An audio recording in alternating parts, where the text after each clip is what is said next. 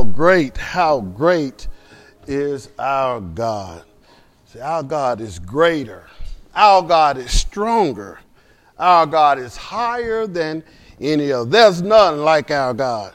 There's no one like him. Oh, how great is our God. How great is our God. One of my favorite hymns, and I know my son's favorite hymn is Then sings my soul, my Savior, God to thee. How great thou art. Oh God, how great thou. We truly thank God for being here. We thank God for the praise that has gone forth. We pray that God was, was pleased with our praise. Amen. If it comes from a genuine heart, it doesn't matter. It's good to do it with a good voice, an anointed voice. But if you sing from a genuine heart, He hears our praise, and it is a sweet sound to his ears. Truly, we thank God for being here. Thank God for our pastor being here. I tell you, we got a hard working pastor this morning, before a lot of us got up, he'd already preached two sermons. So we're glad that he's getting a chance to rest now. And, and, and, and look at Sarah Brooke just resting in his arms. That's a beautiful picture right there, seeing how content she is. And you know something? I watch people. I, I watch things. Some, I, I, I talk a little bit. Sometimes I talk too much, but I'm always watching. But one thing I noticed when the kids came in, and they hadn't seen Brandon since early this morning or late last night. They came running to his arms like they hadn't seen him in months, running and jumping in his arms. That's how a child should be toward their father. Glad to see him, glad to be in his presence. And that's how we should be in our church services. Glad to be in with our Father. Glad to be with His presence. Glad to be amongst Him. So we're glad to, to have Him there to see Christy. Uh, yeah, there she is. With these masks, it's a little harder for me to recognize everybody. I can't see good anyway, but I'm glad to see she's in the house. My wife is over there singing praises. She do. My mother is here. Truly, it's a blessed day, and all of you, I honor God in all of your presence. Truly, we thank Him for yet another day that He is made. Amen. I'm glad that I have another opportunity as well to bring the word today because I wasn't able to quite complete uh, the message on last week. It's great to be obedient to the Spirit that when He told me to stop, I actually stopped instead of trying to push on. Sometimes I, I listen, even though my wife might think otherwise, but sometimes I do listen. Amen. And I didn't have to rush and get the message over in one setting, that, that I get another opportunity to complete what God was truly saying to His people.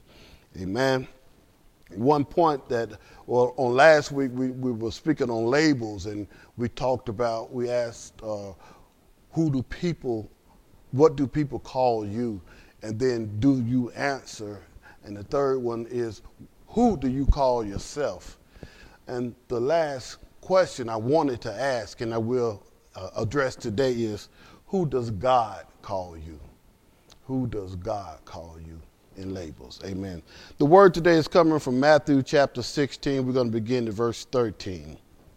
It goes as such. Now, when Jesus came into the district of Caesarea Philippi, he asked his disciples, Who do people say that the Son of Man is?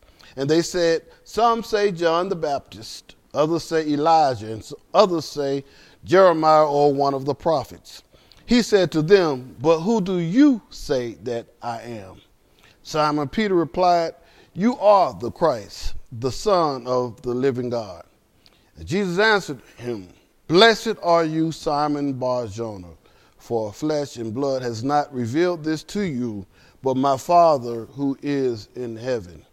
And I tell you, you are Peter, and on this rock I will build my church and the gates of hell shall not prevail against it. Let us pray.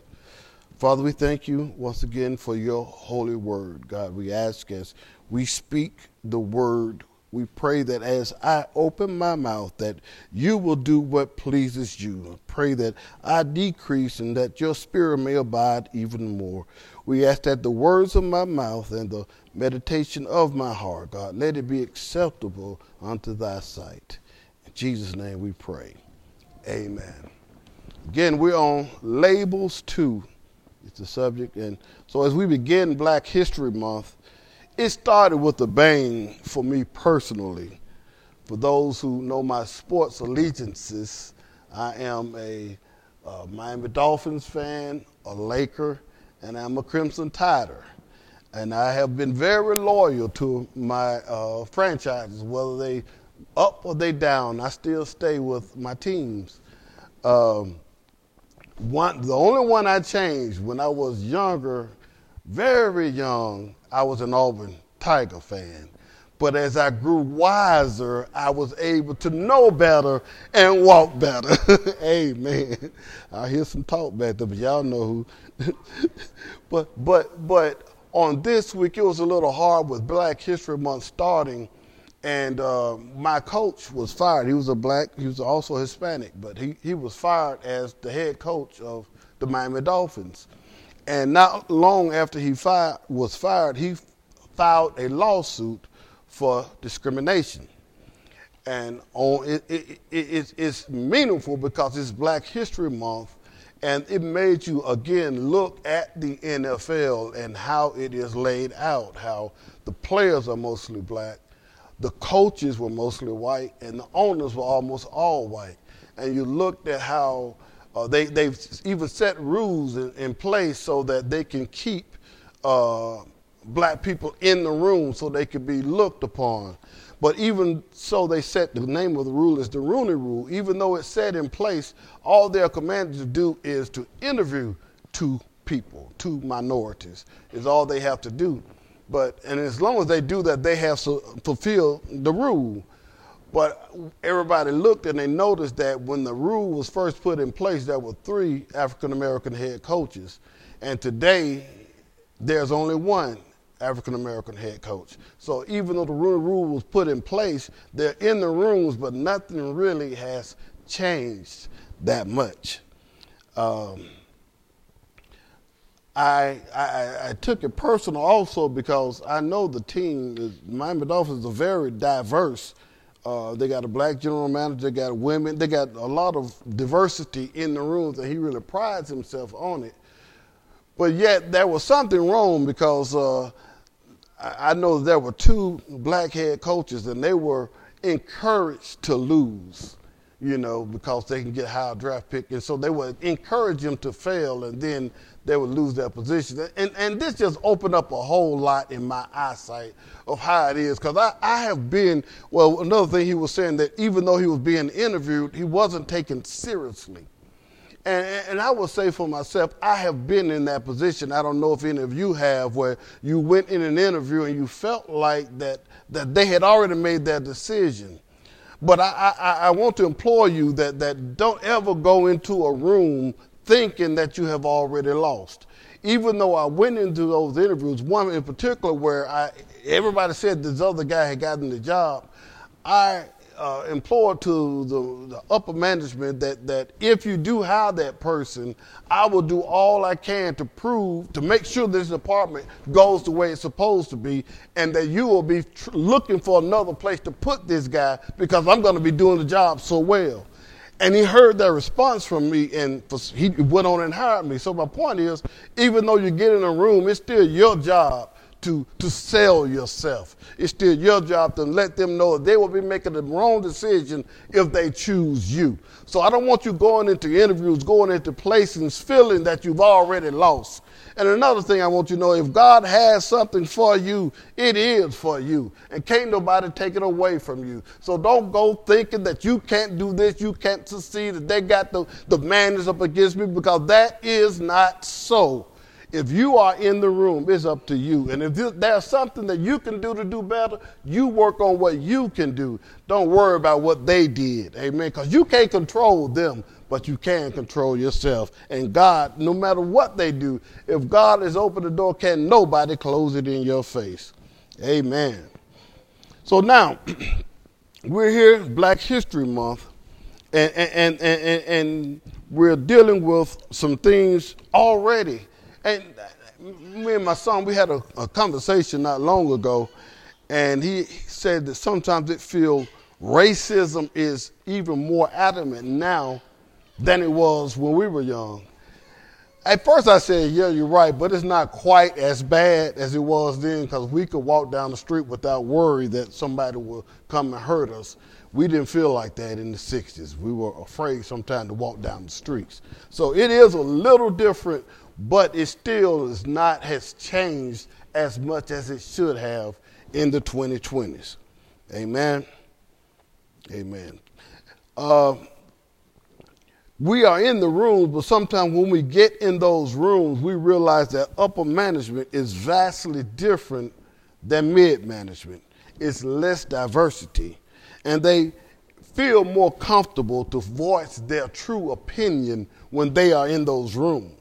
That's why Jon Gruden, another head coach, felt comfortable emailing negative connotations toward other people because he was in the room and others weren't.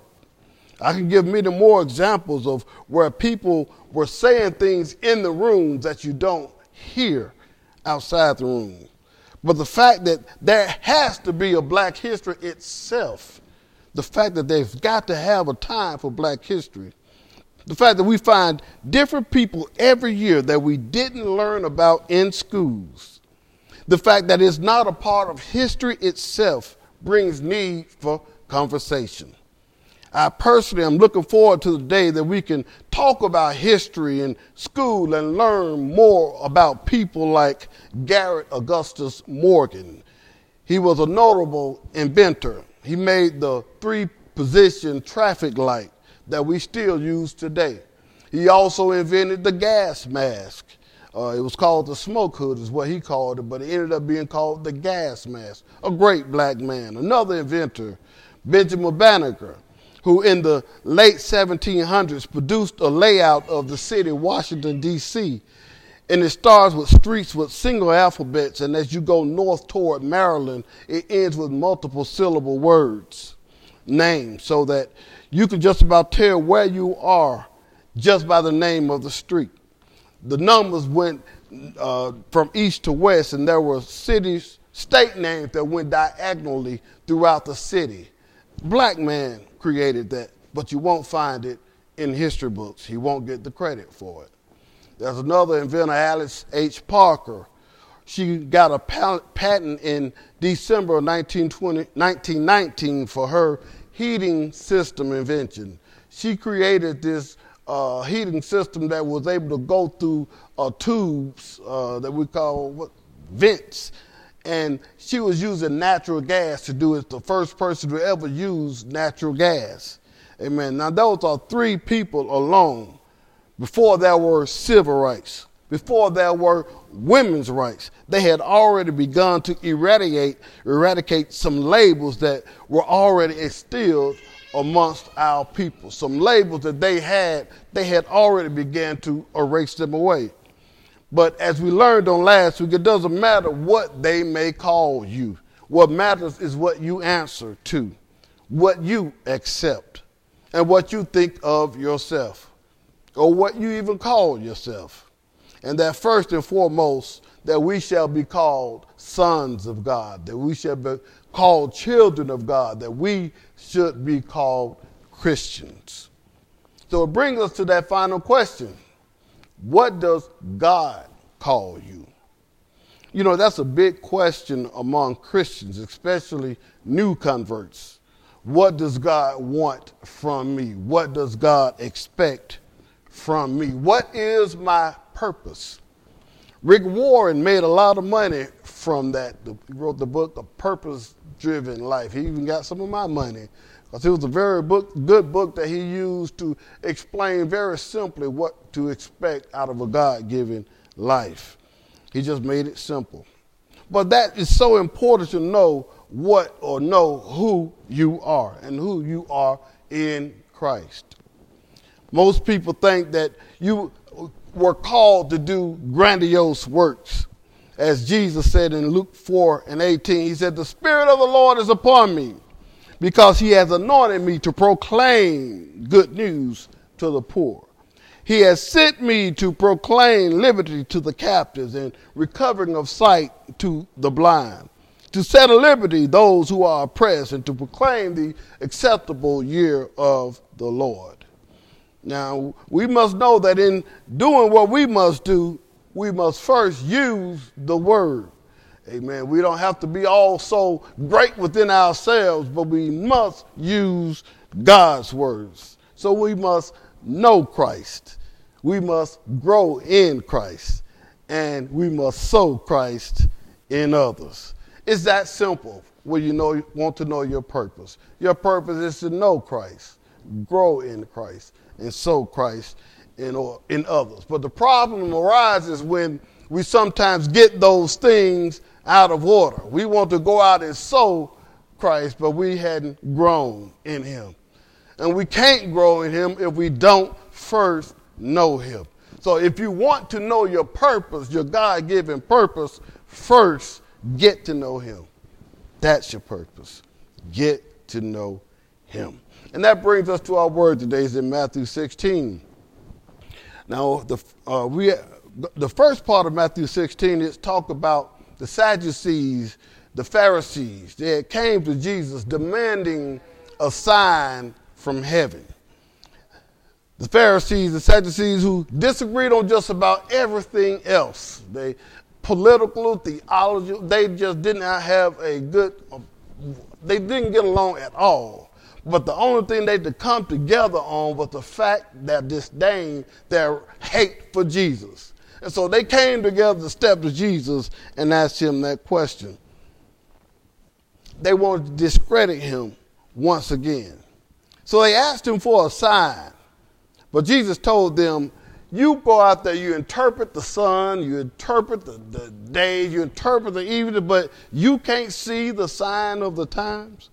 He said, You're looking for a sign. Well, God already gave you a sign through Jonah. Repent what he was saying. You've already been given the sign, but you won't take heed to what you've already received. Well, Jesus used them as a learning tool, telling them to beware of the leaven of the Pharisees and the Sadducees. He was telling his disciples, beware of the leaven of the Pharisees and Sadducees. The disciples, they started murmuring, thinking that Jesus was saying literally, don't eat their bread. But he was saying uh, no, they started saying that we should have brought some of that bread with us that, that, that we had just a little while ago when he fed the 4,000 with the few fish and seven loaves of bread. They had many barrels left over after they ate all of that. And the disciples were talking among themselves, we should have just brought that bread over. But Jesus continued to instruct them. He wasn't asking them, he wasn't talking about natural bread. He said, Why would I be concerned of what they give you to eat? Don't you remember that how I fed 5,000 with five loaves? You still full off of seven loaves that I gave you with the 4,000. They then began to understand that Jesus was speaking of the teachings of the Pharisees and not the food of the Pharisees. And that brings us to our focal text at verse 13. It says, now, when Jesus came into the district of Caesarea Philippi, he asked his disciples, What do people say that the Son of Man is?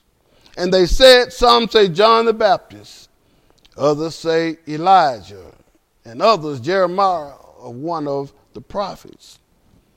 Jesus asked them, What labels are they putting on me? they told him what they had been hearing from others. And he went on to say to them, But who do you say that I am? Simon Peter replied, You are the Christ, the Son of the living God. Jesus, in other words, saying, I hear what they call me, but you, the ones who have been with me and have seen me and seen what I can do, what do you call me.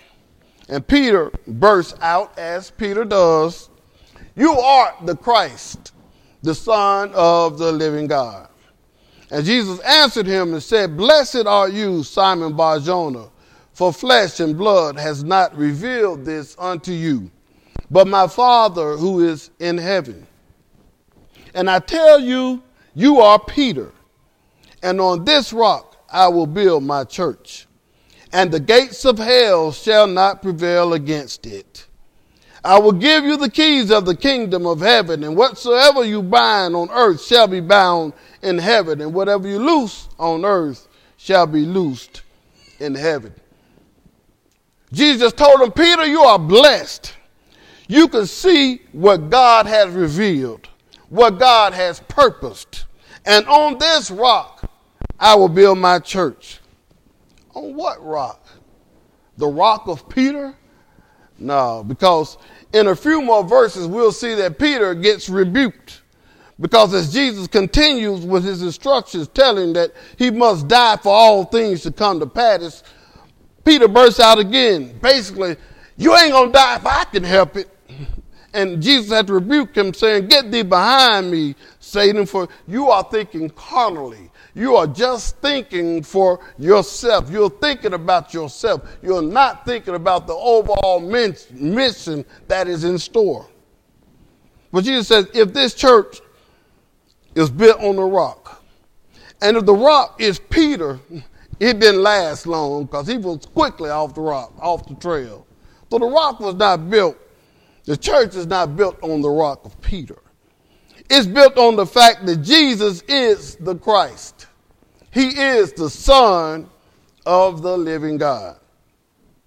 I often joke with, with Pastor Brandon when we were getting the church started, we were looking at different uh, logos and things, and I'm like, well, why don't you put your picture out there, you know, or uh, why don't you name it Knights Temple, or, you know, just things like that, what we see all the time. The, he's not about that because, and I'm glad I just was testing him out, but, but the church is not about him. It's about him. And when people begin making it more about themselves, they are getting themselves off track. But the church is built on him not built on one person, not built on one person, not built on one thing. It is built strictly on Jesus. Built on the fact that he is the Son of the living God. So, what does God call you? Jesus told Peter, Blessed art thou, Simon Barjona, because flesh and blood did not reveal this to you, but thou art Peter, and on this rock. He said, You are Simon, son of John, but from now on, you are Petros, he said in Greek. You are Petros of the Petra, meaning you are a piece of the rock, a stone, a movable rock, a pebble, a piece of that massive cliff, a piece of that big rock. That's what we'll call you from now on, Peter. See, when God blesses you, when God specifically calls you, the devil also heals. The devil also gets word eventually. And he will do everything he can do to make you disbelieve what God has said. That was part of the example that Jesus gave with Peter. Right after he did that, the devil came and tempted Peter. So right after God gives you a revelation, you got to expect. It's not if the enemy comes, it's when the enemy comes. How are you going to take it? Are you going to let him give you other labels that you think that, that, that no, God didn't mean that. This is what he really meant. No, you've got to stand on the fact of what God has called you. Amen. Even Jesus got tempted. You know, in Matthew chapter 4, after Jesus was tempted, he was led by the Spirit into the wilderness to be tempted by the devil. And after fasting 40 days and 40 nights, he was hungry. And the tempter came and said to him, If you are the Son of God, command these stones to become loaves of bread. But he answered, It is written, Man should not live by bread alone, but by every word that comes from the mouth of God if you are the Son of God. See, Jesus, I mean, the, the, the devil came tempting that very fact that if you are the Son of God. Devil's not going to leave you alone. It's not if he comes, it's when he comes. And just as that the, the Sadducees, the Pharisees, they came up asking for proof. The devil slept, stepped up and tried Jesus. He said, if you are the Son of God, he came to him at a moment of weakness, not when he was he was fasting for 40 days and for 40 nights and really it was time for him to eat but he's not going to eat on the base of the devil coming and tempting him. He eats on his own merit. Now, you think, what kind of sin is eating? It's not a sin. But in it, sometimes when you get off track, if you do other than what God's called you to do, you can fall off track. You can get led in another way. But the devil came and tempted him at a moment of weakness after he had fasted. Now, some of us are on a fast right now. We are fasting and praying this month for guidance, discipline, strength. Some of us are praying that the nation be healed both physically and socially. I know some may have already been tempted to get off. But I want to encourage you that even if you tried, if you've stopped for a moment, get back on it because this is an important time. And, and, and, and I believe, and, and, and Sister Tina said the same thing, that you will be blessed for fasting and praying. Now, you might not receive, no, you won't see, see, receive it immediately. But blessings will come your way if you continue on what God has called you to do. If you continue on this month fasting and praying, just try it. I believe God has a blessing in store. Amen. But but yes, temptations will arise. Just as Jesus faced temptations because Satan heard the call to Jesus as well. So we must be in prayer. We must be in the word so that we can answer back as Jesus did. When, not if the tempter comes, when he comes, we have to be prepared to have an answer for him. And you got to answer with the word using his word will accomplish a whole lot more than you using your own words. See, there's power in his words. There's power that you can use to defend against the enemy. Amen. Paul shared in 2 Timothy, therefore do not be ashamed of the testimony about our Lord, nor of me, his prisoner, but share in suffering for the gospel by the power of God, who saved us and called us unto a holy calling. Not because of our works or but because of his own purpose and his grace, which he gave us in Christ Jesus before the ages began. Paul asks us to share in suffering. Fortunately, we live lives now that we're living in such great comfort, and suffering now is so limited. When we're faced with suffering now, it's easy, so quick and easy to go set up a GoFundMe page. And evidently it's working because I continue to see them coming up GoFundMe. So it's, effective.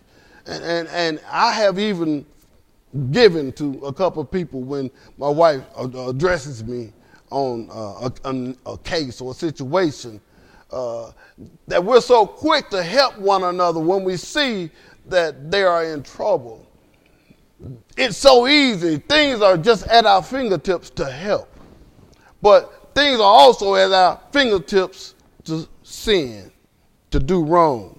So we must continue to pray for our discipline, continue to pray that we're being what God would have us to be. Amen. Paul said, Don't be ashamed to call to tell his testimony. Don't be ashamed to tell of his goodness. How we are saved, not because of our good works or how we live such sin-free lives. That's why we're saved. No, no, that's not the reason we're saved. We're saved only because of Jesus, because of his suffering, because he called us to a holy calling. We don't have a holy house or a holy car. Now, what we have is a holy Savior, and that's the only thing that's holy about us is Him. Amen. Goes on to, toward the end of the chapter, Matthew 16, verses 24, it says, Then Jesus told his disciples, If anyone will come after me, let him deny himself and take up his cross and follow me. For whoever would save his life will lose it. But whoever loses his life for my sake will find it. For what will it profit a man if he gains the whole world and forfeits his soul? Or what shall a man give in reward in return for his soul? Labels. Labels. See, when it all boils down, your influence, your accomplishments, even your name is not all that important. Matter of fact, Jesus asks us to deny ourselves, take up our cross, and follow him. For Jesus, taking up the cross was a moment of complete vulnerability. It was a moment he was preparing to totally give himself away for our sakes. So for us, take up our cross means take up our persecution, take up our weaknesses, take up our vulnerability. It means to be willing, even though we have the powers and the strength to withstand, to remain silent. Remain silent for His sake. We could be persecuted and we have the right words to retaliate. We just know how to get them and cut right to the matter. But we have to be able to be silent, to not get back, even though we got the right opportunity for his sake. Jesus, the same Jesus that at the age of 12 confounded the priests with his knowledge and his authority. The same Jesus that had power to walk on water. The same Jesus that had power to raise the dead. He had the power to calm the stormy seas. I guarantee you, he had the power to climb down off of that cross. But he stayed there for us. Hmm. He gave up his life for us. And now he's asking us to take up our cross and follow him. I remember the Samaritan woman at the well when when she was at the well and Jesus came up to her and had a conversation. He asked her uh, to get him some water. And she looked at him like, how you want water and you didn't bring a matter of getting the water. And he let her know that I am living water. If you knew what I am, you would ask me and you would thirst no more. He continued on the conversation. She asked for the water and, and he told her that, well, ah, okay, but go get your husband first. And, and she let her know, well, I, I got no husband. See, sometimes Jesus want to know we know and accept who we are. She, she said, I got no husband. Jesus said, yeah, I know you don't. Because, and you had five, and that one you with not is not yours. So he let her know who she was. But, but the message came on and she got so excited. And, but, but he went on, he didn't stop right there. She was asking more questions. She said, well, well, why do you worship? You know, you you worship in Jerusalem, and he let them know we it's going to come a time we're going to worship in spirit and in truth. The conversation continued on, and and she said, "You must be the Messiah, the Son of God." And as a result of her saying that, she got excited, and she left to go tell others what she had seen but as she left, she dropped her water pot. She dropped her water pot. Now, that might not be significant to you, but she was on her way to get water because she needed it. She was thirsty, or she needed it to do things at the house. But when she met with Jesus, she left that water pot right there. That's significant because she changed her complete thoughts. She denied everything about hers because she her mission now was to be with Jesus or to ex, to express what she had heard from Jesus. What does it mean for us? Are we willing to drop our water pot? Are we willing to stop doing or, or worry about, you know, how we have plans and goals in our lives? And, and then we have plans and goals, and then God wants you to turn and go this way. What do you do? Do you drop your plan and goals, or do you continue on with what you want to do and then put Jesus on the side? It says deny, to deny yourself, to forget about what you have planned, forget about what you are planning, and think about what He has in store for you. And, and, then it says to go on and share his testimony, share how he died, share how you are saved because of him.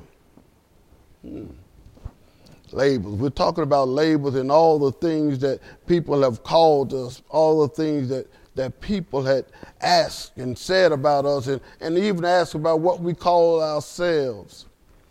But when, when it all boils down, what it all comes to is are you willing to express your love for Him? Are you willing to continue to share what you have received and share with others? Your name, I know we, you want to say your name proud, say you want people to remember you, but when it's all said and done, are you going to be remembered for yourself and for your accomplishments? Or as he said a couple weeks ago, are you going to be remembered for your faith in him? That's what's important. That's why we're here. That's why we're here expressing and praising and, and, and, learning more about God because we want to be able to share with others so that they might want to know what they need to do to be saved. And there's not no grandiose plans, there's not this great thing that you have to do. All you need to do is just study and learn more of Him.